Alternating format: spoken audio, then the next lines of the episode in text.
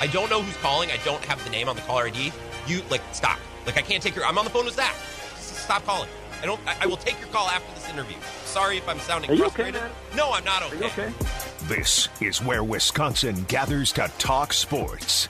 Packers, Brewers, Badgers, Bucks. The Wisco Sports Show is on the air. Here's your host, Grant Bills.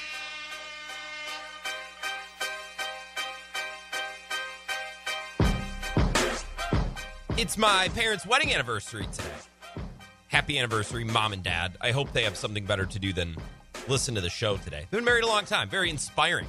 And over the course of their marriage, right there, their roles have changed a little bit as kids have moved out of the house. My dad is now retired. My mom works little different hours. And it always inspired me, very much impressed me, that when my mother would come home from work on Fridays, I'd always get a picture from her. Because my dad, who's retired now, would have waiting for her some chips and salsa, maybe a beer, maybe a margarita, just a nice gesture. Hey, it's Friday, you're done with work. Welcome home, honey. Look, I I have this waiting for you when you walk in the door. So it was nice. I was like, that's pretty cool, Dad. That's very inspiring. I like seeing that. Now, I have never experienced such a thing. I'm not married. I don't, I don't come home to anything like that. But when I came into the studio today, I experienced something similar because our friend Bob has texted in on the talk and text line. I, I wish I would have just made the whole show about this, Bob. I walked in and I was ticked that I didn't think of this. Bob texted about 345. He wanted to be the first one on the talk and text line. And he said, Hi, Grant.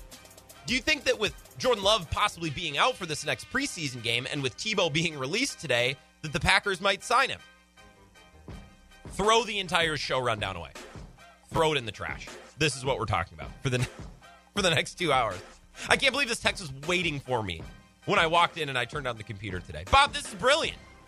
Yes, the Packers should sign Tim Tebow. They need a camp arm. Camp. We need as many camp arms as possible. That's what I was told a couple of months ago when we signed Blake Bortles. Camp arms, camp arms, camp arms.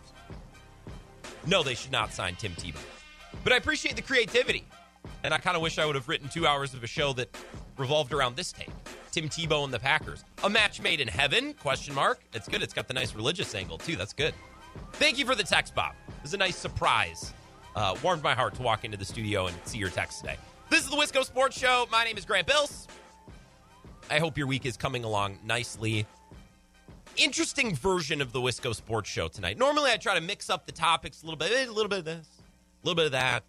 You know, we'll start with this, then we'll get to that. And I couldn't really decide how I wanted to go about things today because we could talk about the Packers and Jordan Love. We could do that for two hours, I suppose, if we wanted. We could talk about the Brewers for two hours. They're 25 games over 500. Like we, we could talk about the Brewers for two hours straight. So I was trying to figure out how much time do we want to dedicate to each thing and what do we want to talk about first. Here's what I decided, okay? The four o'clock hour from now until five o'clock, we're going to do Brewers with a tiny little bit of Bucks for like the last five minutes. So call it the Milwaukee hour from four to five. Mostly Brewers, like 99% Brewers. And then the second half of the show, we're going to do Packers. So we're going to do all the Packers in the second half of the show. And if you're listening right now and you're thinking, Grant, I'm driving home now. I'm not going to be listening after five o'clock. Well, today's your lucky day because I will post the podcast just after six o'clock. So if you're going to hear the Brewers talk and you want to catch up on the Packers talk, well, you can find the podcast and vice versa. If you're not joining us until five, you can catch the Brewers talk on the podcast. Those people wouldn't be listening yet, so I don't know why I'm addressing those people, but just covering all our bases. David Gasper reviewing the Brew will join us at 4:30. He wrote kind of an aggressive article today talking about how the Brewers need to step on the Cardinals' throats. Like. All right. So Gasper woke up this morning and chose violence. He's looking to be violent with the Cardinals tonight. We're going to talk with him 435. Yes, about the Cardinals series, but also about the Reds, which is the one team really within striking distance of the Brewers. Some of the details of, of maybe why the Reds have a little bit of a an advantage from now until the end of the season. We'll talk about that. Talk about Eric Lauer and maybe what they're planning to do at first base, the Brewers, that is, as well. Then the second half of the show, we're going to do Packers stuff. You're welcome to get in here, interject your comments, your opinions, as Bob has already done. Bob, thank you for bringing up Tebow before the show even got started at 608 796 2558. Twitter at Wisco Grant if you're on Twitter. If you're not, don't sign up, stay away. It is a huge waste of time and it will make you a miserable person as it has done to me. But if you're already on there, you might as well follow me, tweet me at Wisco Grant. Every morning before I come into work, I try to get on my laptop and I try to compile a, a list of things to read throughout the day. Like, hey, I want to find five, six, seven articles to read at some point today. Some related to sports, some about our teams, maybe some some current event stuff, maybe something about music or a movie. Just a nice little. I, I like putting together a little, a little, uh, little mo- medley, motley, little, little, a little batch of things to read at some point throughout the day. So I just learn a little bit, maybe t- take a couple of notes on one of our teams, just kind of expand my mind or try to at some point during the day. Some days I'm really busy, so I don't have time. Like just five or six things, you know, 30 minutes, 40 minutes, depending on how long they are, just that much time. That's my goal every day to set that amount of time aside to read some things. And yesterday, I planned to read two things. I had them saved, I had them bookmarked. Both were articles about the difficulty of the remaining schedules for playoff bound teams or teams that are trying to advance to the postseason in Major League Baseball. So we're talking about teams that are leading their division or are within striking distance of the lead of their division or teams that are fighting for a wild card spot, right? What, what does the schedule look like for these teams? Is it easy? Is it difficult? Is it somewhere in the middle? Strength of schedule. That's what everybody's writing about right now. And yesterday I set a couple of things aside. I was like, I want to read about this. I really want to wrap my mind around what the, the final stretch of the season is going to look like for some of these different contenders. Who's playing who? Who's got tough matchups? Who's has easy ones? And I didn't get to that yesterday because I was busy, but I got to it today. I came in ready today, cup of coffee in hand, free time set aside. I'm like, oh, today we're going to do schedule stuff.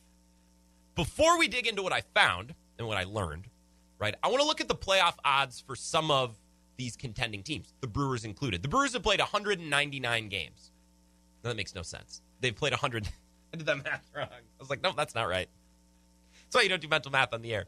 The Brewers are 25 games over 500 at the moment. Their record exactly, pull it up here. I think I've already stumbled over the numbers once. The Brewers' record at the moment is 72 and 47. That does absolutely not add up to 199. No. So the Brewers are leading their division. 47 losses, 72 wins. That's where we sit progress wise throughout the season. Now, if you look at some of these teams that are contending, let's start with the AL and then we'll go to the NL for the Brewers. We'll finish with the Brewers.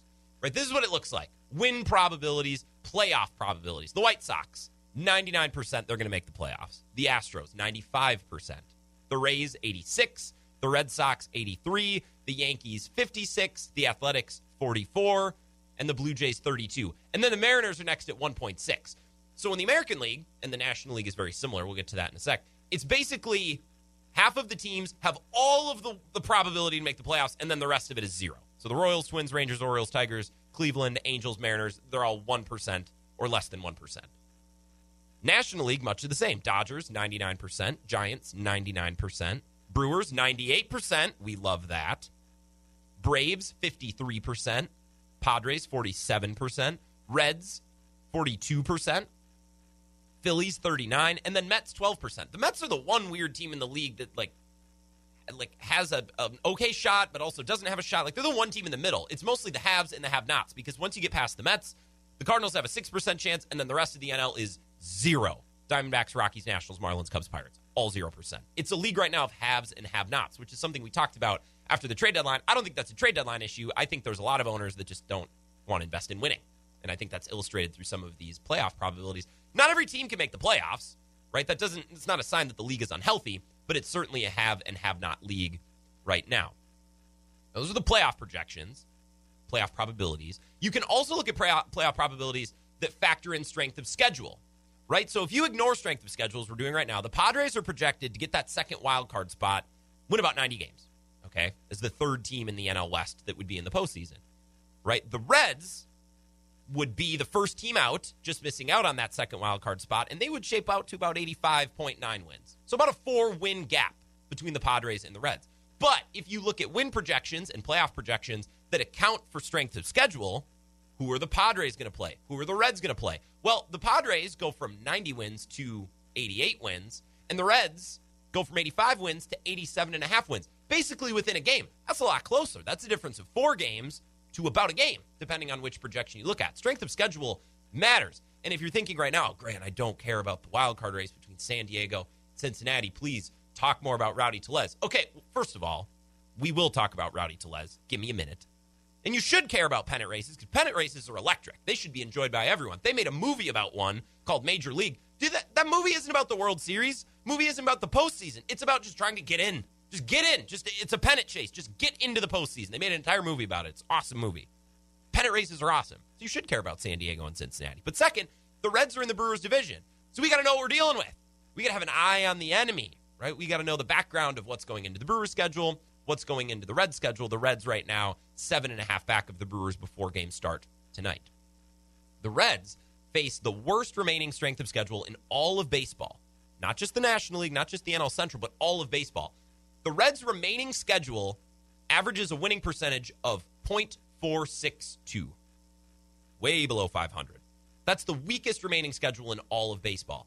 And as I mentioned earlier, this is probably going to boost their win total by an extra game, extra game and a half. And if it's coming down to the wire between the Reds and the Padres, that extra game, game and a half, that could make a difference. Now, the Reds have this strength of schedule advantage because they have 19 remaining games against Pittsburgh, Chicago, and Washington. A lot of games against really bad teams. Now, by comparison, it's not like the Brewers have a really hard schedule, a murderer's row of a schedule. They have the 12th easiest schedule in baseball at .494. So it's not like there's a sea of difference between the Reds and the Brewers. There's a sea of difference between the Padres and the Reds. The Padres have a bunch remaining games with the Dodgers and with the Giants. The Brewers are kind of in the middle of the pack. Yeah, they got some against the the Cardinals. They do have three against the Dodgers at the very end of the year. That could be an interesting series if things get tight. 13 games against the Cardinals. And they're no Pittsburgh, they're no Chicago, but it's not like the Cardinals are rock stars. It's not like they're world beaters. Right? The the current playoff percentage for the Cardinals is 6%, 6.2%. It's not like the Cardinals are rock stars. They're only five games over 500. They're 61 and 56, 10 games back of the division lead. So the Cardinals, uh, they're not Pittsburgh, right? now. They're not the Cubs, but it's not like they're, you know, the Cincinnati Reds, the big red machine, or any of these great teams. The Cardinals are a little better, but they're not world beaters. The Brewers, you also got to factor in. They have three games against the Twins. It's all factored to be really winnable games. Three against the Cubs, and three against Cleveland, who are out of the division lead. Cleveland's percentage to make the wild card. They haven't switched to the Guardians yet, have they? Cleveland's chance to make the playoffs is 0.1%. They're all but eliminated because the White Sox are so much better than everyone in their division. That kind of paints a picture of what the Brewers have left, what the Reds have left, and, and what that remaining schedule means for a team like the Reds, right? How many wins maybe does that steal them against the Padres or against the Brewers? A little bit of an advantage with the weakest remaining schedule in baseball. So here's the million dollar question, and this is the reason why I bring this up in the first place. This is why I went and found these numbers and, and really tried to set the table and, and lay this all out. Is the easiest remaining strength of schedule enough for the Reds to be able to make up seven and a half games? That's their deficit behind the Brewers in the NL Central right now. That's the million dollar question. Because if the Reds can't win those games, take advantage of those games, and if the Brewers don't lose some games, it's not going to matter. We can talk about strength of schedule, but that doesn't amount to wins and losses. That doesn't amount to playoff first. That's just percentages and winning percentages and numbers on a spreadsheet. Right? The games don't win themselves.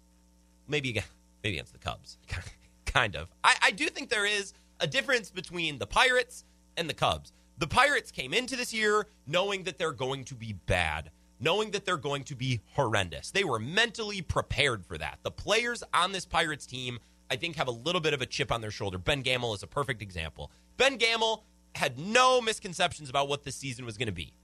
There was no surprise when Pittsburgh all of a sudden started losing. Right? The Pirates came into the season as a bad team. They were expected to be bad. These players know that they're bad, and they seem comfortable playing within that environment. With the Cubs, the Cubs were expected to hopefully be pretty good, and that didn't work out. So now had a big shakeup with the team. A lot of people leave, a lot of players are traded, and now they're kind of left trying to figure what do we do now, who is playing where, and now oh, Jake Arrieta had a weird moment in a press conference. Now he's been cut. I would rather play the Cubs because I think the Cubs are completely directionless. The Pirates are bad, but at least they know they're bad. They've had that understanding for months now. I think the Brewers are uniquely designed to stack up wins against teams like the Cubs and the Pirates because their pitching is always going to be there.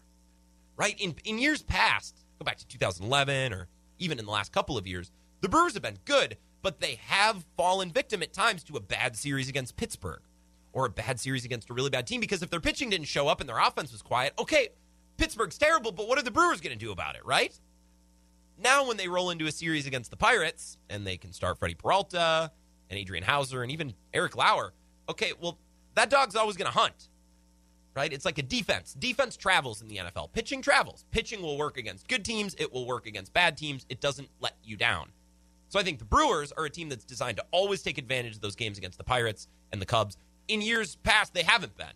I don't know about the Reds. I don't know if the Reds are in a position to take advantage of these games. Now, if we're talking about pitching, we want to look at team ERA, right? Which teams are, are best at pitching and getting batters out. And I know not one statistic by itself is perfect, but I'm looking at team ERA. It looks pretty indicative, right? These are the teams leading the league in ERA in order. You ready? Dodgers, Giants, Brewers, White Sox, Astros, Athletics, Padres. That's seven teams I just listed, and they're all excellent and probably going to make the playoffs. Maybe not the Athletics, we'll see. But the first five, all World Series contenders, all ERA leaders in Major League Baseball. Then you get to the Yankees. Tampa Bay's right there. They're a contending team. The Mets. Now the Marlins. See, this is where you start to question what ERA means, right? Toronto, Atlanta, St. Louis, Boston, Seattle, Philly, and then all the way at 18, Cincinnati. I'm not saying Cincinnati can't beat up on Pittsburgh, can't beat up on Chicago. I'm saying that Cincinnati is not well equipped, as well equipped as a team like the Brewers or the White Sox or the Giants or the Dodgers, because Cincinnati can have a bad series. If their offense shut, shuts off, they could get swept by Pittsburgh. They could get swept by Chicago. Their pitching isn't quite as good as some of those upper echelon teams, and you can fall victim to a bad series against one of these bad teams. I don't think the Brewers can, and I think we've seen that play out the way they've just handled Pittsburgh and then the Cubs, especially after the trade deadline in the last couple of weeks. Let's take a break. I want to talk about the Brewers in the first base position. I got some choices to make. So I did some digging. I did some fact finding about Rowdy Tellez, Daniel Vogelbach. I, I, said some things yesterday. I wasn't 100% sure at the time if they were true when I said them. They were. I fact checked it. So we'll try to map out a, a, a course, try to map out a game plan for how the Brewers deal with the first base position as Daniel Vogelbach is healthy and they have Rowdy Tellez. And what about Eduardo Escobar? And what about it? We're going to have to deal with that. Let's talk about that, and we'll get to David Gasper coming up at 4.30. More of the Wisco Sports Show after that. This is the Wisco Sports Show with Grant Bills on the Wisconsin Sports Zone Radio Network.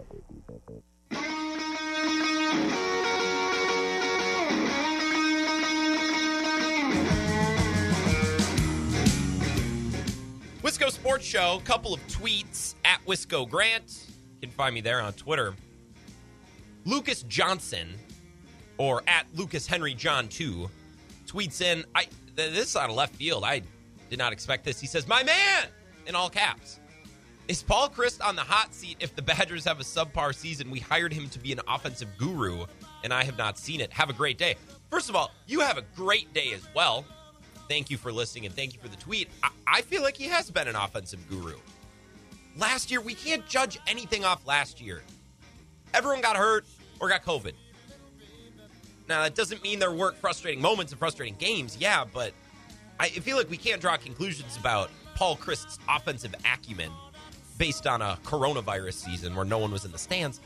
Also, I, it's the same thing with Greg Gard. Like, who's better? I think Greg Gard fits the Wisconsin basketball culture, fits us perfectly. I think Paul Chryst, much of the same. What are you, you going to get? Bill Parcells come out of retirement, coach Wisconsin. I, I'm not saying you can't do better. Maybe they could, but I think they're doing pretty darn good. And I think fit in college football is so, so important. I think Paul Chryst fits perfectly. And I think he is an offensive guru. I think he's great. They've shown creativity and, and offensive excellence, especially in really big, important games, bowl games, not Big Ten championship games, but that's, that's a different discussion for a different time. Big Joe tweets in says, uh, "Hey, you know what song Adam Sandler sang in The Wedding Singer that's true about the Packers? Love stinks." Big Joe, it seems like you're really trying to put the the villain shirt on this last week. That's not you. You're not a villain, man. You don't have to do this, right? It's like when LeBron went to the Heat and he's like, "Oh, I'm the villain." No, you're not. You make Space Jam, right? You eat tacos with your family, and you tamper to get other good players on your team. Big Joe, this isn't you. Don't don't be a Jordan Love hater. Leave that to somebody. Leave that to to David Monona. Let him do the hating. You're a lover. You're not a hater. But I appreciate the tweet at Wisco Grant. My name Grant Bills. The talking text line 608 796 2558. This is the Brewers Hour until 5 o'clock. We will do Packers from 5 to 6. Do some Jordan Love talk. I want to talk about the defense because I feel like we, I don't know, we talked about Joe Barry when he got hired, and ever since then, we just haven't touched the defense. I feel like we're kind of neglecting that part of the conversation, and it might be the most important part of the Packers conversation. I have some numbers that would indicate that it is. So we'll get into the Packers from 5 to 6 p.m. David Gasper coming up in about 10 minutes. We got to figure this out today. We have to resolve this today before 5 o'clock, preferably. I don't like having loose ends, unanswered questions. What are we going to do at first base? What are the Brewers going to do at first base? How do they handle this? Got Rowdy Tellez. We like. It's good. Eduardo Escobar. Like Eduardo Escobar. We're going to play a little third, a little here, a little there, but he's an option now and again at first base. Important to remember. Maybe not in huge, important games with big defensive moments, but they can use him there. Vogelbach's going to be healthy. Oh, got to deal with that. Jace Peterson is hotter than the sun again. That's another option at first base. What are we going to do here? How are they going to handle this? You can only have so many guys on the roster. Some guys have options, some guys don't. Uh, what are we going to? I don't know. How are we going to deal with this? So we got to figure this out. A few details worth mentioning. The first detail this is a logistical one, kind of a housekeeping item. Options. Rowdy Tellez has an option. Daniel Vogelbach does not. And I stated this on yesterday's show, I believe when Binks called in. Binks, you called in and you're asking about first base. What are the Brewers going to do? Blah, blah, blah, blah, blah. And I said, I think, Binks, that Rowdy Tellez has an option and Vogelbach doesn't. So if they had to leave one down or bring one up, they'd have to option Tellez and keep Vogelbach up here. And that was true. I was talking a little loose yesterday. I got lucky that I, I guessed and I turned out to be right. So do you send Rowdy Tellez down to make room for Vogelbach with the intention of maybe bringing Tellez up in the future? I don't know if that makes any sense. Tellez has been great. And Vogelbach was having some nice at bats before he went down. I, he was seeing the ball really well. But it's not like they're trying to call up prime Albert Pujols here, prime Prince Fielder. It's Daniel Vogelbach, who I like. And it sucks that he got hurt and that this unfolded the way that it did. But over the course of a 162 game regular season, you're going to have to make tough decisions there's going to be players that one month are rock stars, and then the next month they're going to be off the team because there's no room. See Shaw, Travis, who is now with the Boston Red Sox. Plus, once you get Vogelbach up here, if you were to send down Rowdy Tellez, in crunch time when the games get really important, are you going to keep Vogelbach over Jace Peterson, the way he's been hitting the ball, or Tyrone Taylor, the way he's stepped in, especially the way that Lorenzo Cain sometimes maybe has some health issues? Extra bullpen arms? You know the Brewers like having extra outgetters on the roster on a day to day basis. I don't know where there's room for Vogelbach, even if they can maneuver Tellez and get him down and get Vogelbach up. I just don't know. I don't know if Vogelbach's long for the Brewers, which is a bummer because he was playing really well, and I think he's a good part of this team. He just got hurt at a bad time. Another thing I was thinking about the Brewers at first base and how they've been notoriously inconsistent. I feel like this has been a talking point in Wisconsin sports radio for the last decade. You go back to 2011, this is the string of starting first baseman on opening day. There are one, two, three, four, five, six, seven, eight, nine, ten different ones over the last 10 years. Wow, Grant, that makes sense. 10 years, 10 opening day starters. Right, good math. Shut up, okay? I wanted to make sure I had to count them. So we have Mat Gamel, Gonzalez, Overbay, Adam Lind, Chris Carter, who people forget hit 40 bombs, legendary season that didn't mean anything, Eric Thames, Ryan Braun, remember that? Jesus Aguilar, Justin Smoak last year, remember that? And Keston Hiura this year. Of course, he didn't last because that's not how the Brewers do first base. I think I know why. I think I know why this is the case. Because the Brewers are a depth based organization. They like lots of players to do the job of one expensive player. Kind of the whole idea of Moneyball, right? It's not verbatim what they did and what, what Beane did with the A's, but it's, it's kind of along those same lines. We're not going to pay for the superstar of this position, so we'll get two guys. We'll play the matchups. We'll be smart about managing them, and those two will add up and will combine for the production of that one player. That's kind of how they go about it. That's how small market teams have to go about it. They like depth, they like redundancies. But the thing about first base is it's not a depth position. I brought this up yesterday. You think the Reds every offseason for the last five or six years are like, oh, we got to get who, who's backing up Joey Votto at first. Got to we have to find a backup for Joey Votto at first base. Nah, they're not doing that. Or Atlanta with Freddie Freeman. Oh, this is the year we got to get someone behind Freddie. We got to get. We need depth. Need depth behind Freddie Freeman. No, it's not how the position works. I don't know if the Brewers will ever solidify first base. It's not their thing. It's not their thing. The way they rotate guys through, have depth have lots of options. First base is not a depth position. Now, this year, if Keston Hiura wouldn't have sucked, he'd probably still be playing at first base. Probably never would have played for Rowdy Tellez, never would have got Daniel Vogelbach in there. It would have been Keston Hiura's job. So it's not the Brewers' fault that Keston Hiura stunk. It's not the Brewers' fault that, well, I guess it is. They traded Jesus Aguilar. Looking back, was a dumb move. I don't even remember what they got in return. Ray Black or some right handed reliever that never's going to see the light of day. The Brewers are a depth based organization. First base, not a depth based position. I think it's as simple as that. So I don't know. I'm not expecting their first base position to change anytime soon or solidify anytime soon. I think it will probably be Rowdy Tellez from here uh, until death do us part at some point by either winning the World Series or losing in the playoffs or melting down between now and the beginning of the postseason. Like I said, the Brewers have a 96% chance, 98% chance to make the postseason. So it would take a pretty catastrophic meltdown. Could happen, but not likely. Let's take a break. We'll get David Gasper reviewing the brew on the horn. Going to talk about first base, talk about Eric Lauer, and this upcoming series against the Cardinals, and what the schedule looks like for the Brewers down the stretch and for some other foes around the NL Central and the National League. Talking Brewers with Gasper, Wisco Sports Show back after that. This is the Wisco Sports Show with Grant Bills on the Wisconsin Sports Zone Radio Network.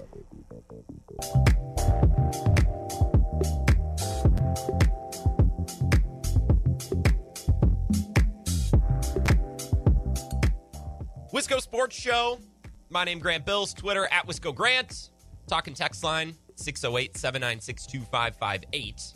Send me a text as Bob Stock did. He wants to talk about Tebow. Yeah, maybe maybe right before 6 o'clock we'll get to Tebow. Mad Mike, appreciate you reaching out as well.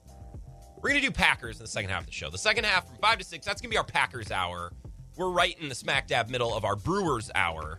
And who better to join us to talk Brewers? He's been our contributor, our bestest of Brewers friends all season long. That's David Gasper reviewing the brew. Gasper, as always, it's absolutely wonderful to have you. I'm happy you're here. And I was bummed we didn't get to talk last week because I was on vacation. Um, this is, it's getting fun. I, we talked about this when you were texting earlier, but we're talking about remaining strength of schedule and pennant races and wild card spots. Like now it's getting fun. This is what we look forward to. Yeah, man, it, it's getting to that time of the year, and the you know the dog days of summer here, middle of August. You know the pennant races all kind of starting to heat up, and you know luckily there's not too much in, in terms of concern uh, with the Brewers because I mean they they have themselves a pretty comfortable lead of seven and a half games uh, over the Reds and ten games over the Cardinals, uh, who they started a three game set against tonight. Um, but I mean they're they're in the driver's seat. They they control their own destiny. Um, and that's a, a, position that you know every team tries to get into every single year, and and that's a spot that the Brewers are in right now. So it's it's always a fun time to be in be in that driver's seat. You mentioned the Brewers have the Reds on their heels, the Cardinals to a degree too, a couple of games behind the Reds, but they start a series with the Cardinals tonight. So if the Cardinals, for example, were to sweep the Brewers, they would find themselves back in it really quickly, and that would be really that would be really frustrating. That would tick me off. I read yeah. your piece today reviewing the Brew you your message was a message of violence. You're like the Brewers have to step on the throats of the Cardinals. The Cardinals yeah. right now have a 6.2% chance to make the postseason, so it's slim. I loved the message of aggression and violence and let's end their season now. I, I really needed that. That got me through today. Yeah, I mean, it's something that, I mean, the Brewers have four series against the Cardinals coming up here. They got this one, and then they got three more in September. So mm-hmm. plenty of opportunities uh, to try to bury them. But really, why why wait around? Why mess around um, with, with, trying to, to bury them later? Now, obviously, you're not going to be able to mathematically eliminate them uh, in August here, but I mean, just about a week or so ago, they were at one percent chance mm-hmm. to make the playoffs. They've they've gone eight and two in their last ten. They're, they've really kind of started to surge. Jack Flaherty's back, and now they got their playoff chances up to six percent.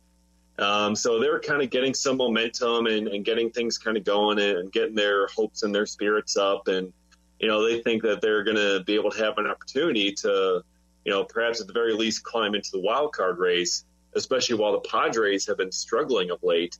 But, you know, if the Brewers can lay the smackdown here, especially in St. Louis, lay it down at Busch Stadium, uh, then you can really, you know, knock their playoff chances back down.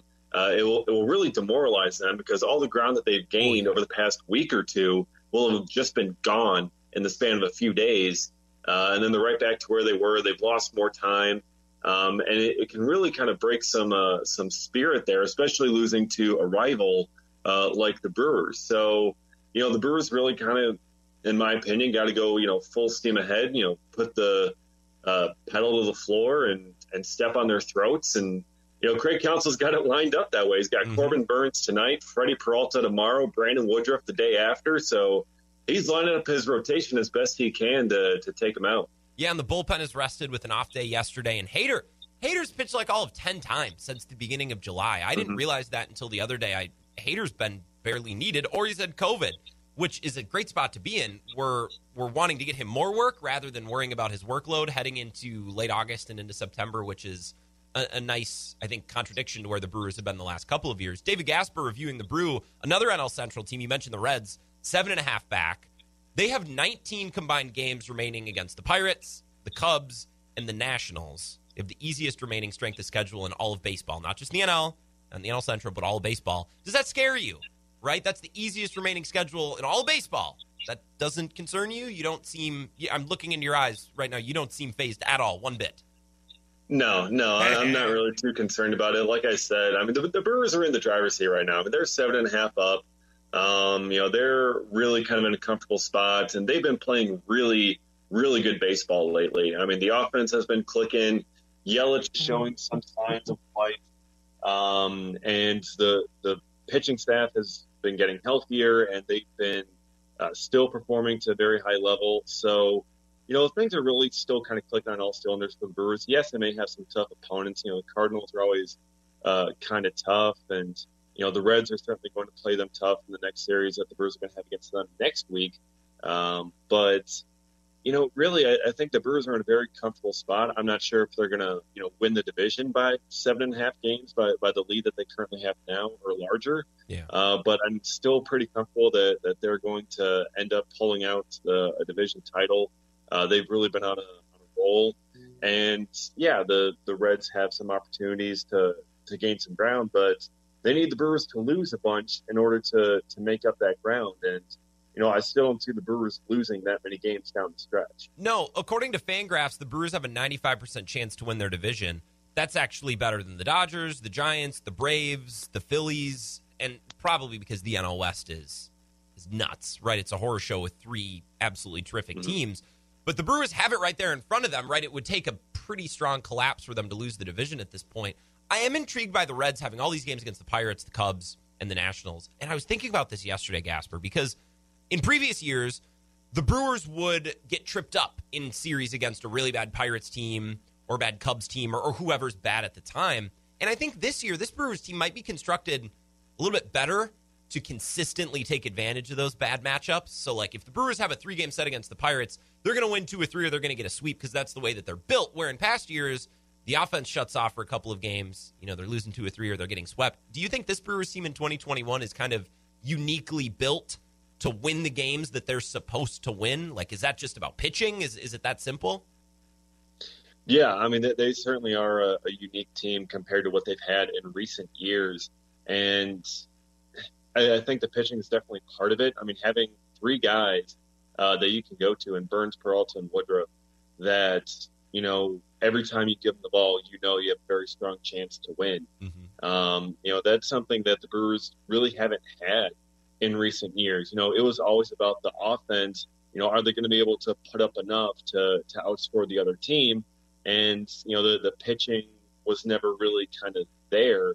Uh, and it was, you know, if it did show up, you know, hey, this is great, we got some opportunities, but uh, it wasn't something that they could count on day in and day out. And now they do. Um, they, they have that rotation, and the offense as we've seen over the past you know few weeks and months, they have really picked it up. I mean, Adames has, has sparked that. Mm-hmm. Uh, we've talked about that at length over the past uh, few months since May, since he was acquired. So they've been able to produce enough, and, and they've been able to uh, be a much different team than we've ever really seen for the Brewers. We've never seen the Brewers rely on pitching like this because they've never had reliable pitching mm-hmm. like this before. So um, it, it's very unique to what we've seen before in Brewers history. Well, they're they're stable, right? Like I think that's yeah. a good word. With like if they lose a game, I, I, think the advantage to having an ace, and the Brewers have three, right? Peralta, Woodruff, and Burnes is all three of those guys can extend a winning streak or stop a losing streak, right? I think that's a, that's a very, mm-hmm. I think that's a big attribute of an ace, right? If you have a winning streak, that ace will go out there and extend it, or if you're on a losing streak, that ace will go out there and and you know kill it dead. And if you go out to the Pirates and you lose game one, okay, well we got Peralta, we got Burnes. the train will get back on the tracks. We're not going to start to mm-hmm. teeter and lose six of seven to teams we have no business losing to. And I think great pitching and some of those great bats they brought in too, they just they provide a little extra stability. And I don't know if stable is the word I would use to describe like the 2011 Brewers or some of these different built Brewers teams we've seen in the last decade. We got to talk about Eric Lauer because I have just been on this Eric Lauer bender all summer. And I led the show with him yesterday and I'm trying to figure out is he best in the in the starting role? Is he a reliever? How are they going to use him moving forward? And I can't put him into a category. I can't put him into a bucket like most players. And you wrote a piece on him yesterday talking about how great he's been, and it hasn't been against the best competition, but he stepped in when asked and performed really well and, and handled the task at hand. I can't put him into a category, and I've started to realize I think that's probably why the Brewers like him, is because he's not a de facto starter or reliever. They can use him in all of these different roles. And I feel like that's been so obvious the whole time, and I just haven't seen it. Of course, the Brewers love this guy, and that's why. Yeah, and that's why they they went after him in yeah. the uh, Trent Grisham trade, and, and they got Lau. Um, you know, bringing that uh, ability to start from the left-handed side, um, and yeah, you know, he's been, you know, he's had some interesting stretches. You know, had a really good first start there against the Dodgers back at the end of April. Um, then kind of struggled a little bit there against Philadelphia. Um, then had you know a couple you know back and forth starts and had a really kind of rough stretch at the beginning and middle of June. Uh, but since then, I mean, he's really been lights out. I mean, his 3.44 ERA, you know, it's about you know decent. You know, it's it's nothing super spectacular, but you know, it's it's a solid number. Stable. But I mean, over his last seven outings, he's got an ERA of 1.53. I mean, mm-hmm. he's been as good, um, if not better, uh, not better, but he's been as good mm-hmm. as, as, some of his top guys uh, in that rotation. I mean, he hasn't gone as deep into games. He doesn't get the strikeout numbers but he's been limiting runs uh, in the same kind of uh, at the same kind of level that we've seen from Woodruff and Burnes all season long. Um, yeah, it's not as great of a competition. He's not going seven innings each start. He's only going four or five, but he's been getting it done. They've called on him. He's had to be in there to you know give those other guys extra rest. You know, to be the sixth starter mm-hmm. um, or to kind of work in a tandem with some of the other guys. And he's filled that role extremely well. And it's just helped lengthen this rotation even more than it already is with, with its three studs at the top. And the way Lauer and really uh, Anderson and Houser and the guys at the back of that rotation, they've been pitching pretty well too. I mean, they, no one's really having a blow up season yeah. uh, in that rotation. So Lauer's just, he's really turned it on. He, he promised Brewers fans back at the beginning of the year. It's like, hey, I want to show everyone, it's like I was worth acquiring. Like, you know, I am, you know, still a good pitcher after having a terrible season last year. Yeah. And so far, he's done it. Yeah. I think he's stepped up and answered the call. If they need four innings, 75 pitches, he's done a really good job. And I think with three great starting pitchers and a great closer and a great, great setup guy, right, he's going to have to do different things. And he's mm-hmm. shown the ability to kind of step up and succeed. Uh, really quickly before I let you go, 30 seconds. How do you think they handle first base once Vogelbach is healthy? Well, Vogelbach, they just announced, uh, Craig Counsell just announced a few a few minutes ago that uh, has a foot injury um, that ended up happening on his rehab assignment. So that's why they ended his rehab assignment and he's staying on the IL.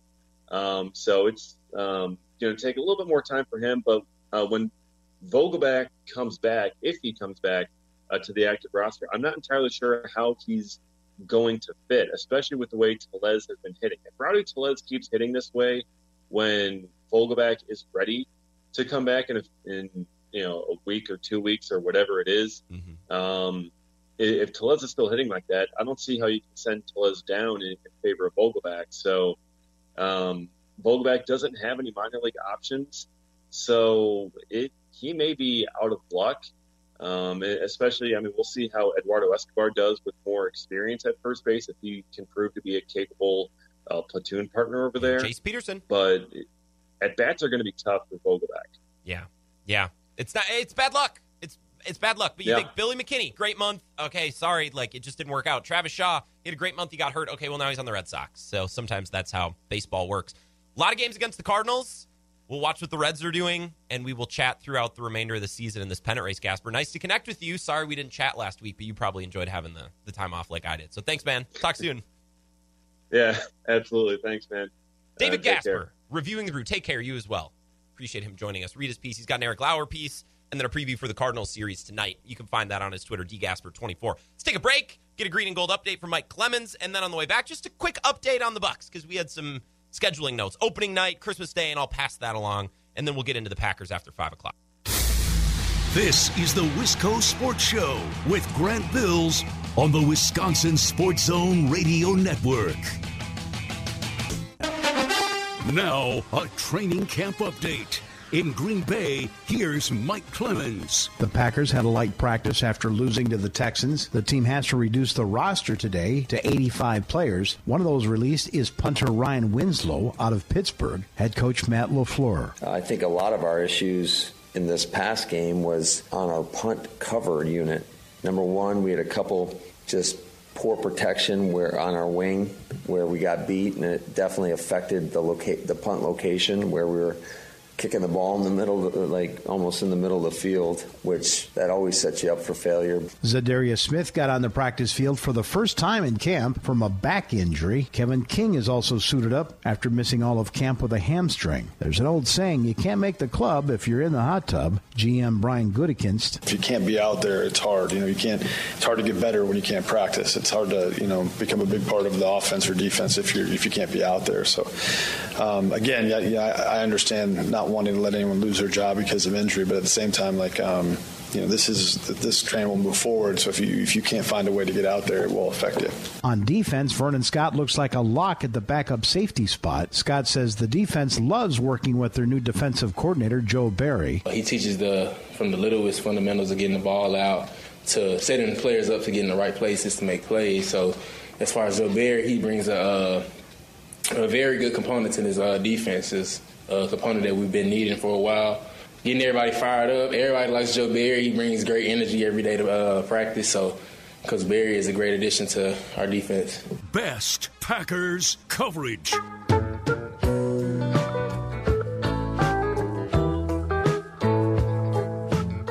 Mike Clemens in Green Bay with his ear to the ground.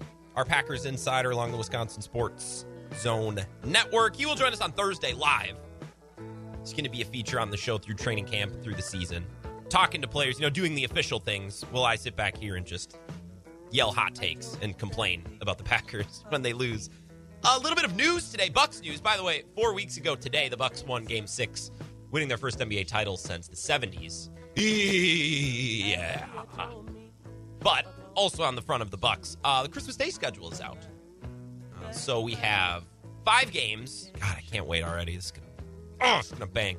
Hawks at Knicks at noon. So Trae Young's return to Madison Square Garden. That's excellent. By the way, the Knicks uh, paid a bunch of money to bring back Taj Gibson for one year. I don't know why. Today they went and said, let's do another year. One's not enough. More money uh, and, and more time for a player who, well, I don't know. But Taj Gibson's back for another year. Some news on the Knicks. So Hawks Knicks at noon. Bucks Celtics at 2.30 because the Celtics I don't I don't know. That's the one that throws me for a loop. Like I, hate when these games come out and we all complain. It's like, oh, it's all the big market teams. Well, yeah, of course, because they're the entertaining teams to watch. I don't get it with Boston because they're not really a big market and they're not really all that sexy or good. I guess they have brand recognition, but I don't know. Okay, whatever. So the Bucks will Bucks will house the Celtics by 25 at 2:30 p.m. Then Warriors Suns at five. That's gonna bop and then Nets Lakers at 8. That's going to be awesome. And then the game that will be on, but I probably won't watch because I'll be sick and tired of watching TV and eating, will be Mavericks Jazz, which is perfect because if there's one game throughout the entire day, then I'm like, eh, I don't know if I actually want to watch that. It's the Jazz.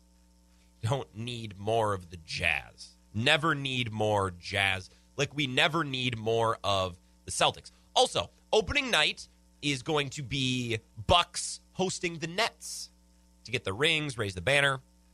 So we have that to look forward to as well. So that's about all. I don't need to go through the entire Buck schedule. It's not out yet, but I thought worth mentioning. So that's our Milwaukee hour of the show.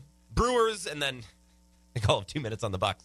Coming up after this next break, we're going to get into the Packers. A lot of heavy lifting today with the Packers. So if you think this is going to be cracking jokes and listening to press conferences, I sorry, but get your head on straight because we have to do some heavy lifting. We need to talk about the defense and Joe Barry, which you heard referenced in that Mike Clemens report a couple of minutes ago.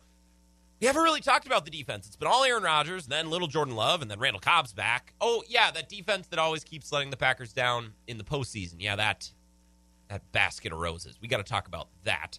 I also want to talk. I do want to talk about Jordan Love. I went back through the entire last decade, pulled a list of all the quarterbacks that the Packers have enlisted at one time or another to back up Aaron Rodgers or replace him when he's been injured. I don't know. I, I, don't know. We'll play this or that with Jordan Love and some of these quarterbacks. Would you rather have Jordan Love or Scott Tolzien? Right? These aren't particularly hard questions, but they're kind of fun. And it's fun to go back and look at some of these old names. It's like, oh, I remember when that guy was the next great Packers quarterback through the Mike McCarthy School of Quarterbacks. Yeah, I remember that. That was funny. That was fun. So we'll do that at 5:30. First, a Wisconsin Sports Zone update from our friend Zach Heilprin, and then Packers defense coming up next. Wisco Sports Show.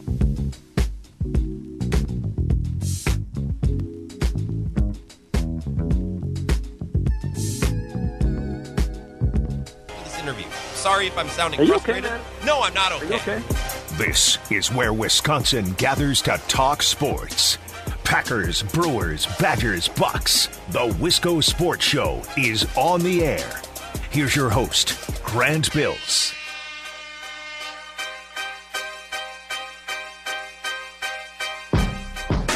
I honestly just want it to be 7 o'clock. I want to watch this Brewers game. It has been 10 days since I've watched a Brewer game and then came on the air to talk about it the next day. I can't wait. I might take six pages of notes during the game tonight.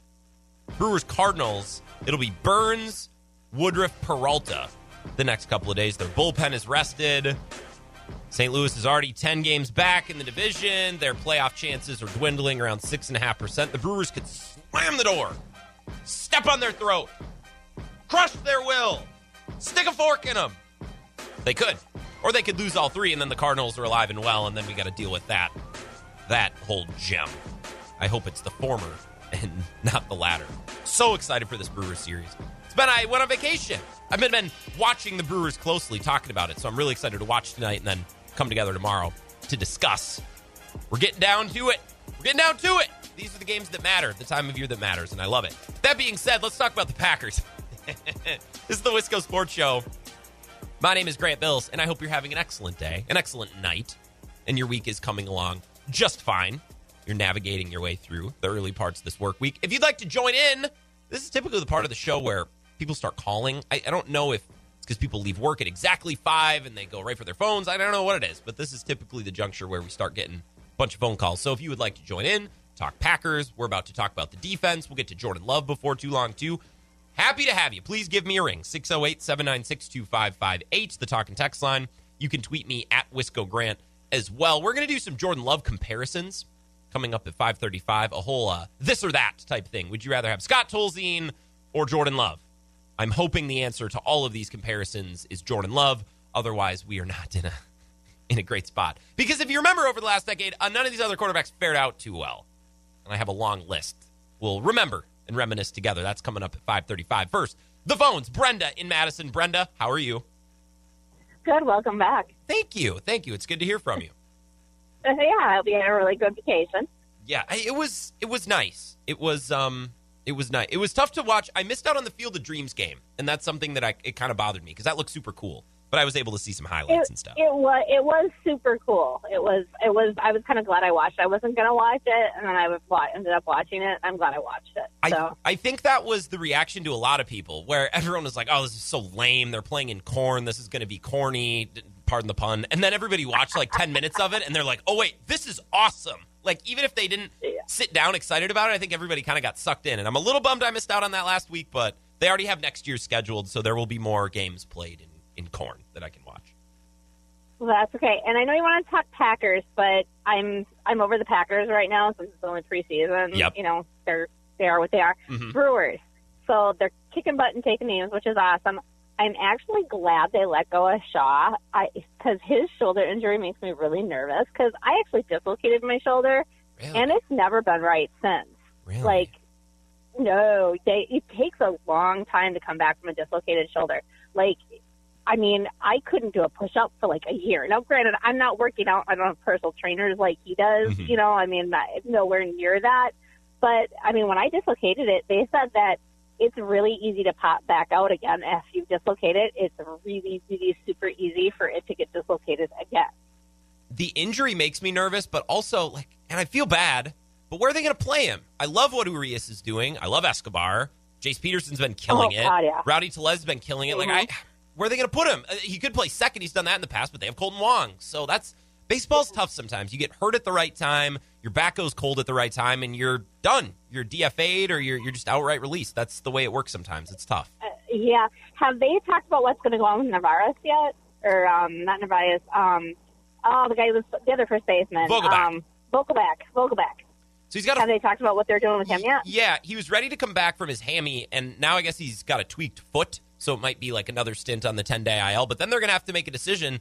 They either bring him up, they're going to have to make room for him, or keep him down or DFA him. Like they're going to have to make a decision. I don't, I think the same thing might happen with Vogelbach that happened with Shaw, where it's like, hey, we'd love to have you, but we're a really good team and we don't really have space. Yeah, because I mean, Tellez is just Rowdy is become like a fan favorite now. And I mean, like it's just being there and people chanting Rowdy and stuff like that. I mean, it's it's just really cool. So like Milwaukee is like totally embraced Rowdy Tellez, and it's like, uh, what about Vogelbach? Yeah. Not a man You that you just send down. If they're chanting his name, it's not a man you just send down to the minors. The tough part is Tellez has options, Vogelbach doesn't. So if they had to send one of them down, it would have to be Telez, and I don't think they're going to do that. I don't think they're going to do that either. Not with how hot Tellez has been lately. I mean, if he cools off in the next two three weeks, maybe, but I don't really see that happening. No, they're probably just buying time right now too. He tweaked his foot, so they're probably trying to get all the information they can. But yeah, I don't know. It might be. And Brenda, before I let you go, I got I got to agree with you. I'm kind of over the Packers now too. There's just some things we got to talk about, so I I don't fault you for bringing up the Brewers for a minute or two. That's okay. And enjoy the game. I'm glad to have you back. Yeah, thanks, Brenda. Thanks for the call. Brenda in Madison. I also forgot completely. Oh, my God. Is this an oversight? Is this bad hosting by me? The Packers made a trade today. They traded Josh Jackson for a cornerback from the Giants. I don't have his name in front of me. Let me look it up. Probably mispronounce it anyways. Basically, what they did was the Packers said, hey, uh, Dave Gettleman, uh, Giants, Brian Gutekunst here. Uh, we have this guy, Josh Jackson. He's a former second round pick he, he ain't working. Okay, so we're gonna cut him anyways. Uh, do you just want to trade him for somebody that you're gonna cut anyways, and maybe we'll strike gold here, like maybe a change of scenery, maybe that'll help. And the Giants sent back Isaac Yiadom, Yiadom, Y A Y Y I A D O M. Basically, both teams are going to cut these guys, and they're like, "Well, before we cut them, let's just let's trade real quick, and maybe we'll find something." I don't know. So that happened today, and I told Brenda, like, I'm kind of over the Packers right now because I saw this trade and I'm like, if you would have done this trade last year, you could have maybe been in the Super Bowl. That's what's frustrating for me.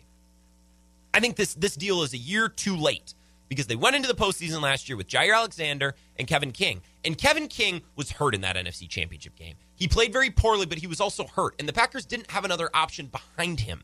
They only had Josh Jackson. Great. Maybe if they would have been a little bit more proactive about improving that backup corner spot, they would have been able to stop Scotty Miller or defend Mike Evans in the end zone, and maybe the Packers would have went to the Super Bowl. But a year later, oh, now we'll get another quarterback.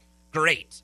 Awesome. Wonderful. You learned a lesson by losing in the NFC Championship game. That's great. And now you've adapted. So I look forward to learning another lesson in this year's NFC Championship game and making a trade or a change uh, a year too little, uh, too late. This trade, by the way, this cornerback trade, times out very nicely for me, not for Green Bay at all. Like I just said, it's way too late. But I wanted to talk about the defense for a little bit because we've spent so much time discussing Jordan Love and other parts of this offense, and that's that's fun, that's flashy.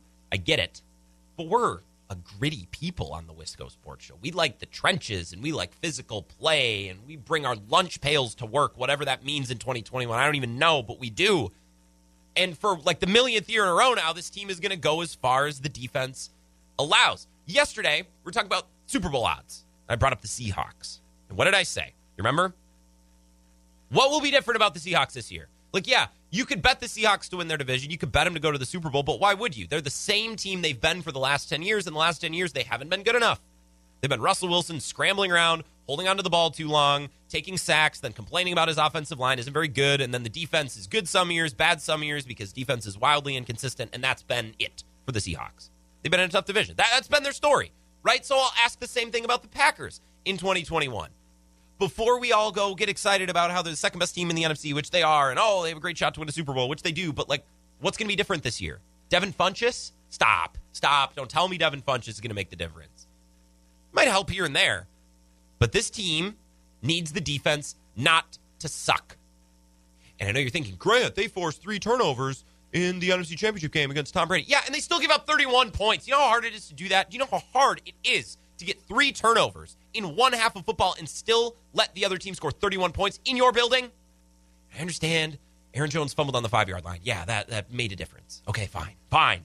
But if not 31, it would have been 27, 26. That's still a lot against an old Tom Brady, not very good Tom Brady, and at home. In Rodgers' playoff losses, opposing teams have averaged 36.6 points. Aaron Rodgers is the only NFL quarterback in history to throw for three touchdowns three times in three separate occasions in the postseason and lose all three times. And the the offense always has been perfect. Don't, don't, get me wrong. 2014 against the Seahawks, the offense wasn't great. They were playing against really good defense, which I think we need to remember. But Aaron Rodgers and the offense, they haven't always been perfect in the playoffs. That's not what I'm saying. But by and large, their failures have come defensively against the Niners a couple of times uh, with Kaepernick and then again with Raheem Mostert. Because, of course, Raheem Mostert's going to run for 210 yards on Mike Pettine, Of course. The offense always been perfect, but the numbers for defense, they're really, really, really damning. This is about defense. So I ask the question again what's going to be different this year compared to the last decade? And I don't know. I wish I could make the case. I wish I could be like a lawyer and stand behind the desk and say this and this and this, but I, I can't. Joe Barry? Joe Barry. Honest question. Does Joe Barry get you out of bed in the morning? You wake up in the morning, you're like, oh, every bone in my body hurts. I stay up too late. I don't want to go to work. Oh, but Joe Barry's the defensive coordinator this year, so I'm up. No, nobody, nobody's no, who's doing that? I'd rather have a crummy cup of cold coffee than think about Joe Barry when I wake up in the morning. I don't, just another guy. I wanted Jim Leonhard so bad. I wanted Jim Leonhard so bad. He was just what they needed in so many different ways. Joe Barry, yeah, he's got great energy. Cool. And Mike Pettine, when Mike Pettine came to town, oh, he's going to stand on the sideline instead of being up in the booth. Oh, yeah, he's not 80 like Dom Capers. What an upgrade. I, I don't know. Maybe Joe Barry's great. Maybe the defense is way better, but I don't see it as of right now. Seems like the same script we've been reading this time of year for the last decade. Maybe Joe Barry will be at least more aggressive. I would take that. Matt LaFleur hinted at that in his press conference after the game on Saturday. Situational aggressiveness, situational awareness, et cetera, et cetera. third and seven, and you're playing off at 12 yards, and they're running an out route, and you have outside leverage man on a guy. You can't be sitting that far off because oh, it was just oh, pitch and catch. What a revelation! I think there were some other things where we got into trouble with some of the corners, kind of peeking in the backfield, looking at the quarterback instead of focusing on the wide receiver. That's something that we'll stress, and we'll continue to stress the situational awareness oh, this isn't hard. This isn't hard. On third and 14, you can't line up 20 yards behind the line of scrimmage. On third and seven, you can't line up 15 yards. Like, get up there and cover him. Be aggressive. I want a defensive coordinator with some stones. Please, God, go try to win a game rather than trying not to lose. The NFL these days, and the way that defense is played in the NFL, it's different. You're not trying to force punts, possession after possession after possession. You're not trying to force three and outs. You're not trying to force a team into third down and, and, and, and get a sack of it. No, no, no, no. It's different. Every rule favors the offense. In between the 20s, the offense has every advantage under the sun. So what defenses try to do is stand tall in the red zone, force field goals, or force attempts on fourth downs and, and see if you can't get a stop, or force turnovers, force sacks, force negative plays, force penalties that puts the team behind the sticks. And now instead of second and six, it's second and 20. Oh, okay, here's an opportunity to get off the field. But you don't create those opportunities if you don't play aggressive. So sick of watching cornerbacks line up 15 yards off of the wide receiver. Why did we draft Jaire Alexander in the top 15? Why did we draft Kevin King in the first part of the second round, the first pick of the second round, if we're just going to line them up way back and we're going to play this soft defense? I'm so sick of it. Ugh. Brett in La Crosse. Brett. I need to reset. I need to be less aggressive here. You did not make me mad. The Packers made me mad. Brett, welcome. How are you? Good. How are you? How was your vacay? Oh, it was it was good. It was very restful. It was relaxing, What'd and now I'm. Uh, I went fishing. I was out in Montana Ooh. for about a week. Oh, Went fishing. Nice. Drank some beers. Saw. I have a buddy who lives out there, so I went to visit him and crashed on his crashed on his couch like a freeloader. that's awesome. We Yeah. did the same. We had a vacation by Hayward last week and Oh, did a lot of fishing. Well, my my children did a lot of fishing. I did a lot of re uh, reworming hooks and uh, taking fish off, tiny fish. where So by where by Hayward? If you don't mind me asking, I'm curious. Uh, Bl- Blueberry Lake, which is technically Couteret or something. Ah, Le Coudray. Le Court Oriel, as is That one. often mispronounced. Yeah, that one. Well, Cool. I want to get up Yeah. to Hayward. I like going up by the Brule and by Lake Superior, and Hayward's a little bit south of there. I don't know if I'm to have time this fall. I think I might be too busy. So, Well, I'm you just had your able to get fishing trip. So yeah, exactly. now it's back to the real world and having to get your voice back uh, in shape for being on radio and stuff. So Yeah, that's true. Is Joe Barry? Um, did you call in to defend Joe Barry's honor by chance? Are there any diehard Joe Barry stands, or that's that's not why you've called? I'm assuming. no, no, no, Oh, no. okay. I I was thinking that Rodgers really wanted to bring back uh, Clay Matthews so that Clay Matthews could be our new defensive coordinator. Oh, now wait a minute.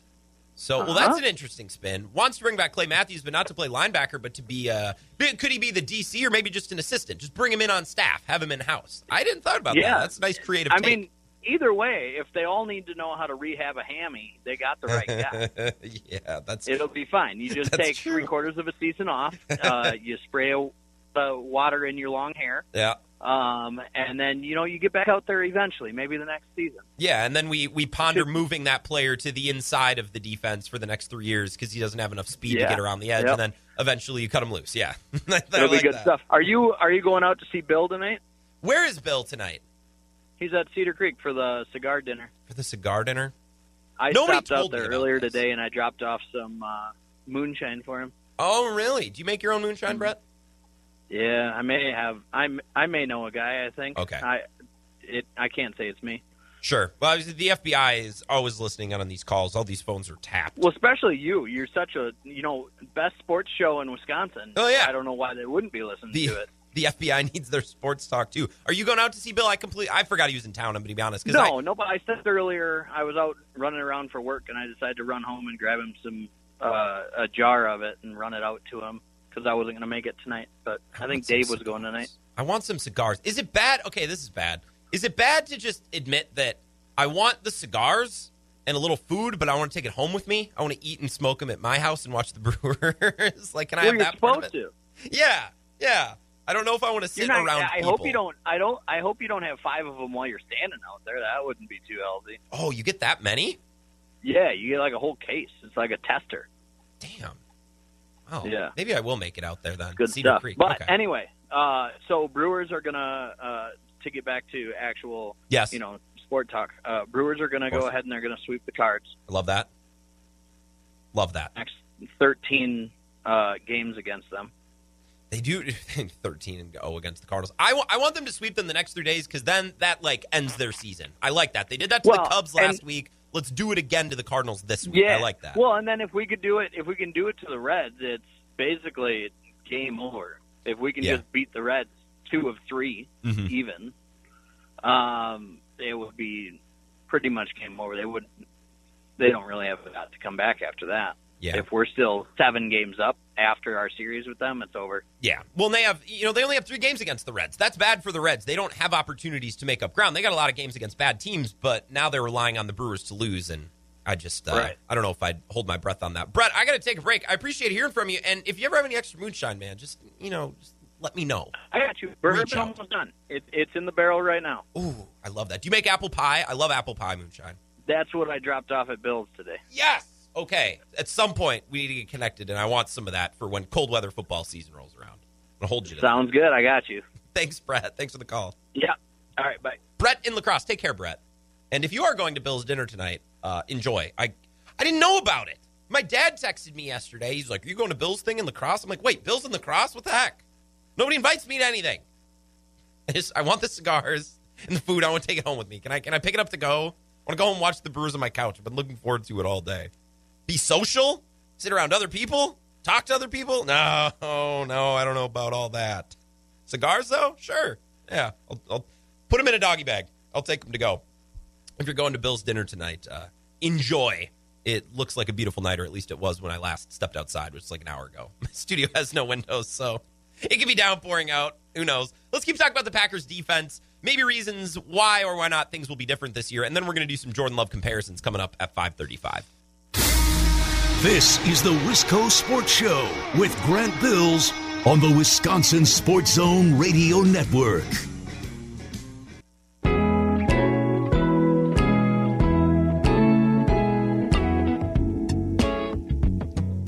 I love when I learn things from listeners. Show makes me so smart. What a community. What a brain trust we have here. Andrew messages in, says, Did you not watch Moonshiners? It's the ATF and not the FBI. Okay, I'm going to explain my ignorance here. I did not know this. I thought the ATF was just a weird Texas thing. I didn't think the ATF was like a large government agency in the entire country, which now I, I see it's a part of the United States Department of Justice. I thought it was some weird backwoods Texas justice thing because that the only reason I knew the ATF is because they like bumbled the Waco situation so bad with Koresh and that whole that whole ordeal. I thought it was just a Texas thing. Also, so curious that when this was created, what government official was like, you know what? We have some oversight in our country. We need a new department, and we only need them to oversee alcohol and tobacco and firearms and explosives. Like those things go together, right? Why not throw fireworks in there? Why not? Like I just it's so weird. And skateboards too. Anything that's reckless and cool and dangerous.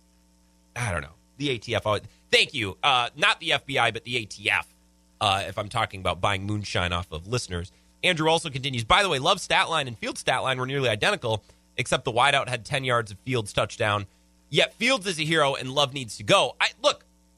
Well, first of all, I never said that Love needs to go. I, I said yesterday, Love's debut was fine. It was good. It was it was boring. It was boring. Boring in a good way. I'm not going to remember that game. There was no epic failure. There was nothing that was insane and amazing that's now going to make everyone pay attention and, and raise expectations too high. No, it was it was fine. It was just fine. I think it was just what it needed to be. I also think that people are just excited about Justin Fields. They're excited about the Bears possibly having a quarterback. So we're going to dwell on that a little bit more. We're going to focus on that. And that's okay. That's okay. Sometimes as sports fans, I think we lose our mind a little bit. We're like, oh, the NBA schedule. Why is Boston playing on Christmas? They weren't even good last year. The Warriors didn't make the playoffs. The Nuggets should be on national TV. No, I the Nuggets aren't fun. Okay, why do we why do we have to do this? Why do we have to do this? The Nuggets aren't fun. Jamal Murray's hurt. I don't watch. I don't watch the Nuggets. I'd rather watch the Celtics, and I hate the Celtics. Despise the Celtics. So, oh, go Fields and Love were the same. Well, yeah, they were, but that's not how life works. Like Fields is a more entertaining story.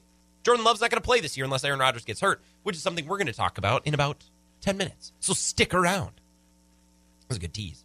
Uh, that was a good tease. Hold on, hold on, hold on, hold on, hold on. Let me redo that. Let me redo that. That was a good tease. Job well done. Thank you, Craig.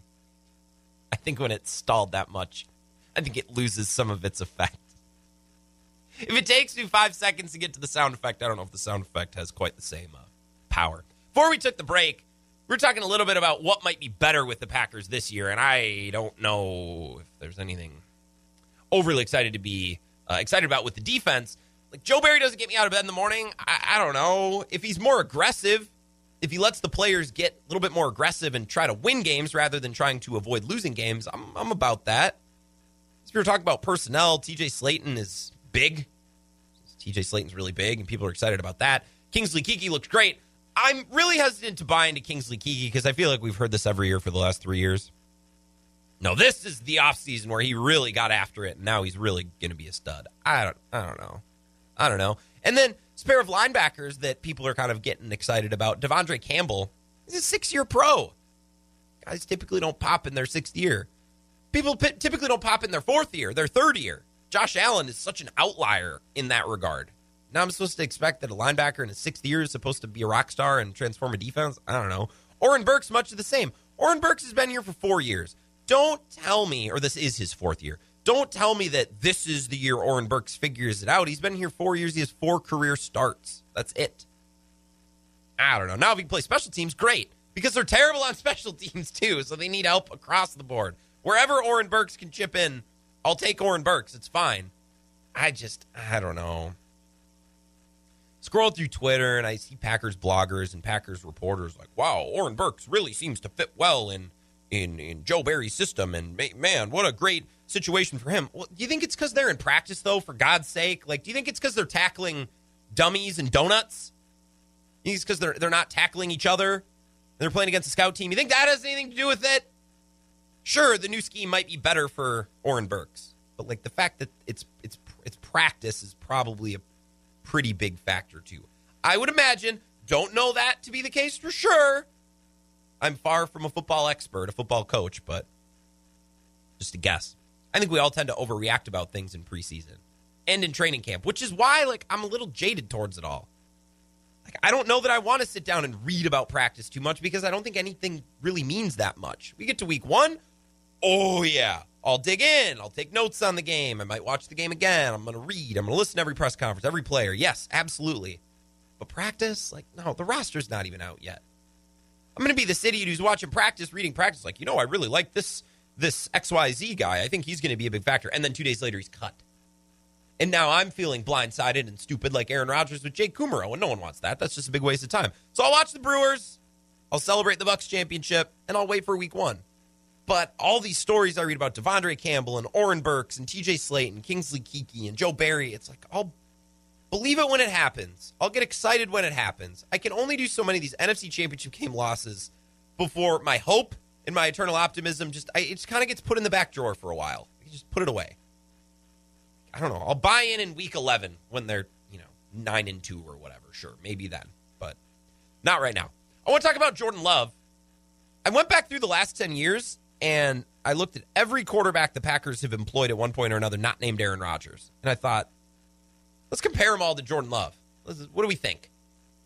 Did we get excited for Jordan Love versus this guy, this guy? I hope so. Otherwise, we're in a bad spot. And it's fun to reminisce and look back and just crack jokes about some of these names that, oh, yeah, I remember when he was supposed to be Aaron Rodgers' backup for a year. Yeah, let's do that. Talk more Packers coming up next. Wisco Sports Show.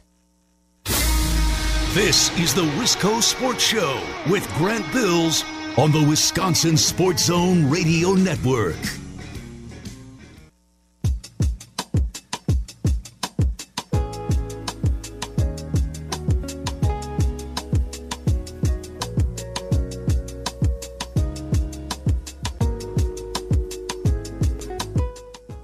Sports Show. My name's Grant Bills. Thanks for hanging out. We're in the middle of our Packers hour. Last hour was our Brewers hour. So if you missed that, you want to catch up on that, find the podcast, post it right after 6 o'clock. Wherever you find your shows. You can always listen live on any of your individual apps for the affiliates, whether it be Sports Talk 1051 in Eau Claire, The Zone in Madison, WK2I here in La Crosse. A lot of ways to get in touch with the show. Well, I guess not a lot. There's two great ones. The talk and text line is 1 608 796 2558. Then you can tweet at Wisco Grant. Brett in La Crosse start with Taysom Hill. Yeah, we're going to talk about some former Packer backups. Should we start with Taysom Hill? It's a good one. There's a lot of good ones. I forgot about Taysom Hill. Duncan Holman says now in the ATF, a desk pop is a real thing. Yeah, I don't I don't think the ATF mess around too much. Granted, my only experience with the ATF is watching Waco, which is, I'm pretty sure, like, I don't know how much of that is accurate. I know the the story, like, it's based on a true story. I don't know exactly how accurate that thing was. It's on Netflix. Very, very riveting. Great television. But I don't know if it paints the ATF in, in an unfair light. I don't know. If there's any members of the ATF listening, call in. I'd love to talk to you about your fascinating job in the Bureau of Alcohol, Tobacco, and Firearms. Three of my absolute favorite things. So I feel like we have a lot in common. Please give me a call. Thanks, Duck and Holman. Everyone loves a good desk pop. You ever discharged your weapon in the office? Jimmy, when was your last desk pop? September 08. Yeah. If you've seen the movie that we're referencing, you know what I'm talking about. And if not, you're probably changing the channel. So let's let's move on. We're just talking a little bit about the Packers defense. I want to talk about Jordan Love because we reacted to his debut yesterday. It's crazy. He's been one of the biggest stories in the NFL now for almost two full years, it feels like. And he's never played. Never played a snap. No preseason, never suited up. That's pretty crazy when you think about it. I think I Talked about that with Zach Heilprin when we had him on. It's like this dude has driven talk shows, driven sports TV for a year and a half, and he's never played. That's pretty badass, actually. Like if I was Jordan Love, I feel pretty good about myself. We drew a few conclusions from his start, his preseason game on Saturday, right? It was, it was fine. It was boring, right? Completed most of his passes. He had a couple plays he'd like to have back. Nothing terrible, nothing awful. Just, just pretty, pretty good. It was, it was boring in a good way, right? And all of our complaints about Love after Saturday, they're small. I think that's a great sign. They're nitpicks. And if we're nitpicking Jordan Love at this stage in the game, hey, that's a good spot to be in. You want to be nitpicking a guy like Jordan Love. Here's Matt LaFleur talking about Love's performance after the game. I think there was a lot of great things he did. There's a few plays that certainly he'd like to have back, as is most quarterbacks in every game. Uh, the fourth down would be the one I would say would point to that was the most glaring. Just you know, had a brain fart, and uh, that happens sometimes. So, but I thought all in all, I thought he did a nice job.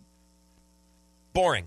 Yeah, fine. Like to have some uh, some back, good plays, some bad plays. Yeah, typical. Boring in a good way. Jordan Love talking about his first action. I felt I played good. I think it was a slow start. Uh, the first two drives, not being able to, you know, convert those third downs. But then I think we started getting into a little bit of a groove on offense, and obviously had that next drive, which was good. But um, overall, I think I played good. I played good. Yeah, it was good. See, you see how middle of the road everyone is about this? That's good. That's good. It's forgettable. It's not that memorable. It's not something we're going to obsess over or make too big of a deal out of. It was perfect. Right? And yesterday, I'm pretty sure I made this analogy. It's, it's like moving into a house, right? Like Jordan Love is on his journey to becoming an NFL quarterback, a long and arduous journey. Same with moving from one house to another, unless you hire a bunch of movers and you do it that way, then it's a little easier. But if you, if you have to do it yourself, oh, feels like it's never going to end.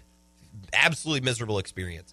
And when you're moving, right, you got to move the heavy things, the furniture, the couches, the bed frame, the or the wardrobe, the order, or whatever, the, the, the wardrobe, the big wood thing that you have in your bedroom for no reason.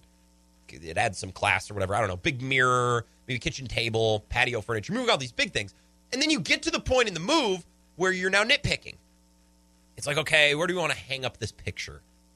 Where do we want to put this lamp? Where do we want to hang this picture of Future, the greatest rapper ever. I don't know, whatever you hang up in your house, right? You're, you're getting the little things, you're nitpicking. That means you're almost done. That means you're making progress. And with Jordan Love, I feel like we're nitpicking. We're, we're talking about the little things, little tweaks here and there. And that's good because that means the heavy lifting hopefully has been done. The couch has been carried in and the bed frame has been disassembled, carried up the steps, and assembled once again. Right? We're nitpicking. We're, we're, we're adjusting the decorations and the house plants. That's good. We're in a good spot with Jordan Love. Now, in the scope of this season, 2021, Jordan Love is a backup, right? And we need to view him through that lens. Otherwise, like all of this is a huge waste of time because we're going to get to week one. It doesn't matter how good Jordan Love is because Rodgers is going to play. Unless, of course, we're considering the possibility that maybe Aaron Rodgers gets hurt or misses time, God forbid, and Jordan Love has to step in, hold down the fort for a little while. If Rodgers were to go down, I'll ask you on August 17th if 5:41 p.m., 42 p.m. It just switched. How would you feel? Or if Rodgers would have retired, and then we just watched Jordan Love on Saturday. How would you feel going into the season? By the way, zero percent chance he was retiring. Like I don't care what he claimed. I don't. A lot of reporters were taking a victory lap this week. They're like, "See, it wasn't just for clicks. He was mad all along. See what he said to Peter King? Yeah, he was mad all along. That much was obvious. I was never denying that. But he was going to retire and go travel through the south of France. Nah, that that ain't no. Nope. Not believing it. I know that's what he said. I know that's what's reported. I am choosing not to believe it. That is my opinion. Could be wrong, but I don't think I am. I wasn't going to retire. But if Aaron Rodgers was to retire or to get hurt, how would we feel about Jordan Love just hopping in and taking over control of the team? He's the guy now. How do we feel?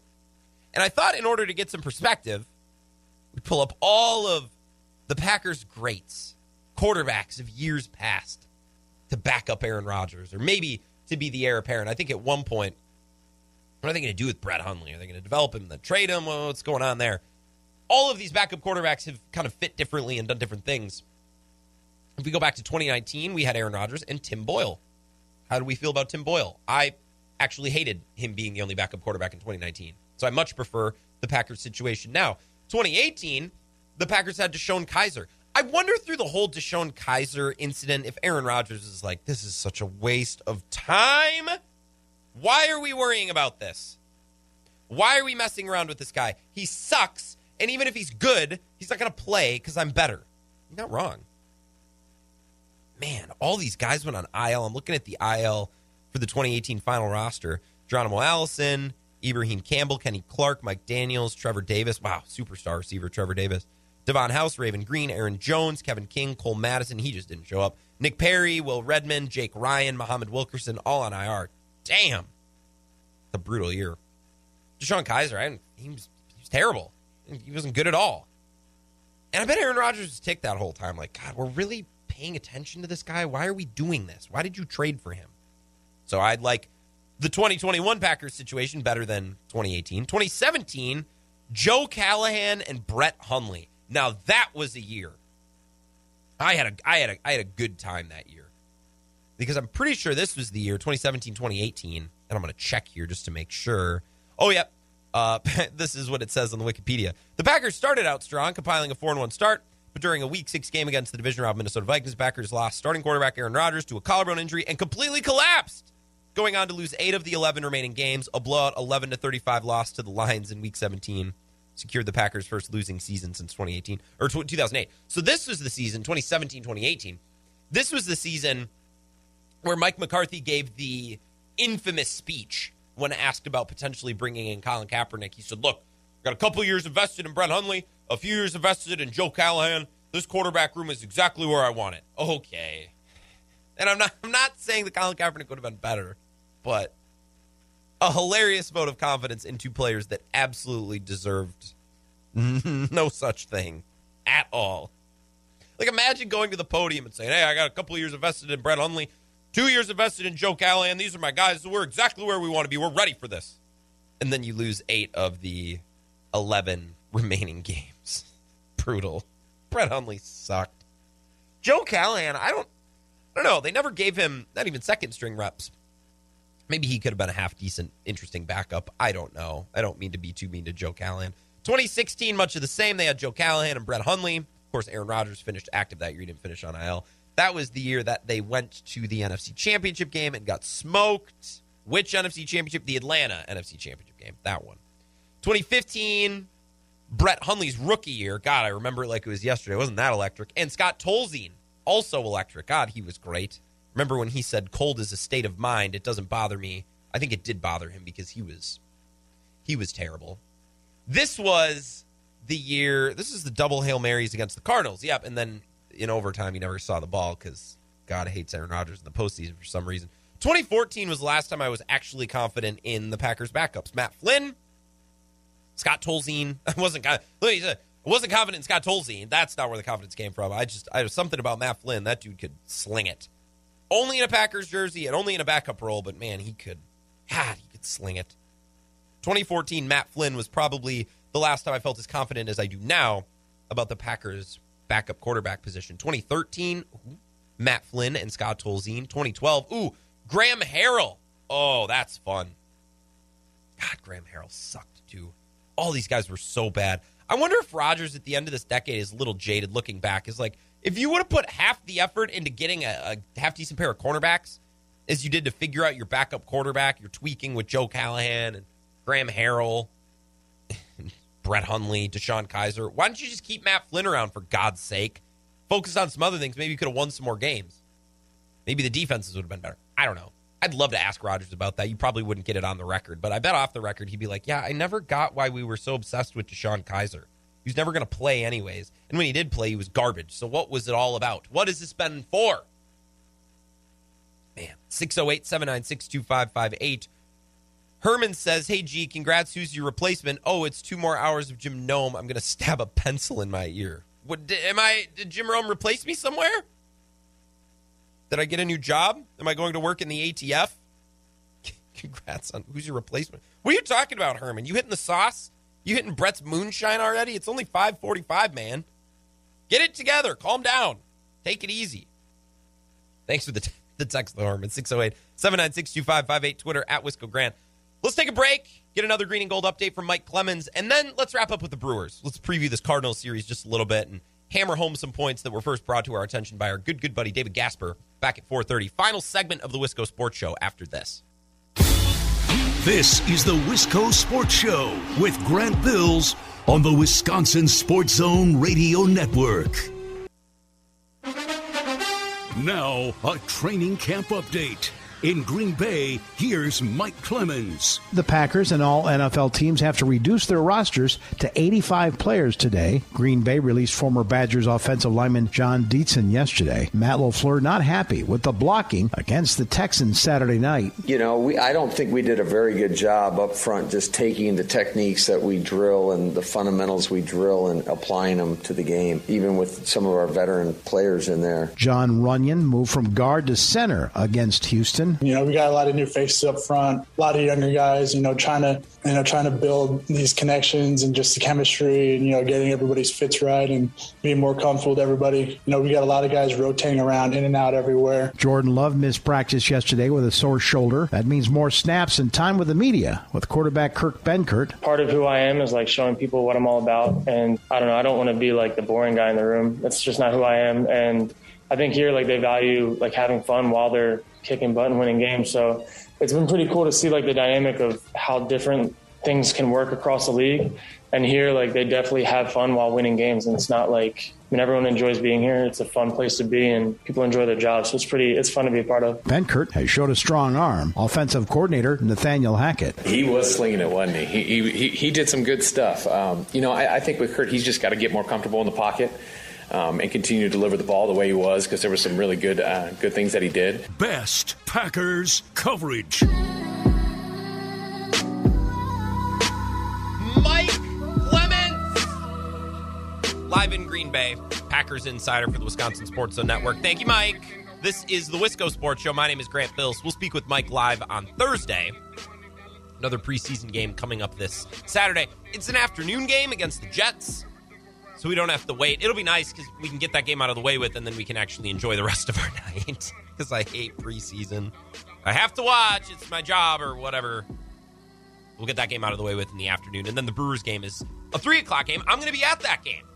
Should I act like a big time reporter and post pictures and try? I don't think I can get a media credential. I think they're still pretty stringent with who they give it out to. Maybe I'll ask our buddy Zach Heilprin. Maybe I'll see Zach at the game if he's not in Green Bay so many professional possibilities for me on Saturday. I'll probably drink too much before I go in. I don't think that's going to work. Probably not. Oh, what should we wrap up with? The Brewers. That's right. That's what we're going to talk about. They start a three game set with the Cardinals tonight. Cardinals are 10 games back. It's well within the Brewers' reach to win two or three of these games and basically bury the Cardinals. The Cardinals right now are at one of the lower percentages in the National League to make the playoffs. They're at 6.2%. The only teams that are below them, odds wise, are the Diamondbacks, Rockies, Nationals, Marlins, Cubs, Pirates. Not exactly a great company to be in. Right? If those are the only teams whose playoff odds are worse than your own, not great. They're behind the Mets, 12.5%, the Phillies, 40%, Reds, 40%, Padres, 40%, Braves, 50%, and then the Dodgers, Giants, Brewers are all either 99 or 98%. All but certain to make the postseason one way or another. The Brewers could essentially take the Cardinals out tonight. We talked with David Gasper reviewing the Brew back at 4:30.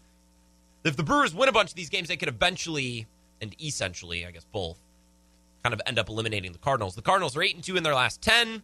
Their odds have gone from one percent to six point three, so they're trending in the right direction. I mean, it's just tough. You're probably it's going to be really tough to get a wild card with the way that the Padres and the Dodgers and the Giants are all playing because they're going to eat up a lot of those spots. They could they could eat up both wild cards in the West and then the division. So, like the NL Central got three teams in last year, the NL West could end up getting three teams in this year. The Brewers are playing well too, and I think this is being overlooked. Like the Reds have this amazing, easy schedule down the stretch 19 games against the Pirates, the Cubs, and the Nationals. The Brewers don't have a world beater of a schedule either. They have the 12th easiest schedule remaining in baseball. The Reds have the easiest schedule, but what's the difference between 12th easiest and easiest, especially when one team has a seven and a half game lead in the division? I, I, I don't know. I do not know. Couple of things that the Brewers have working for them starting tonight. Corbin Burnes starts tonight, then Peralta, then Woodruff. Have all three of their aces lined up and ready to go. Their bullpen is also rested. Hader's only pitched, I think, 10 times since the beginning of July. He's barely done anything. Part of that is he went on the COVID list, but also they just haven't needed him a whole lot.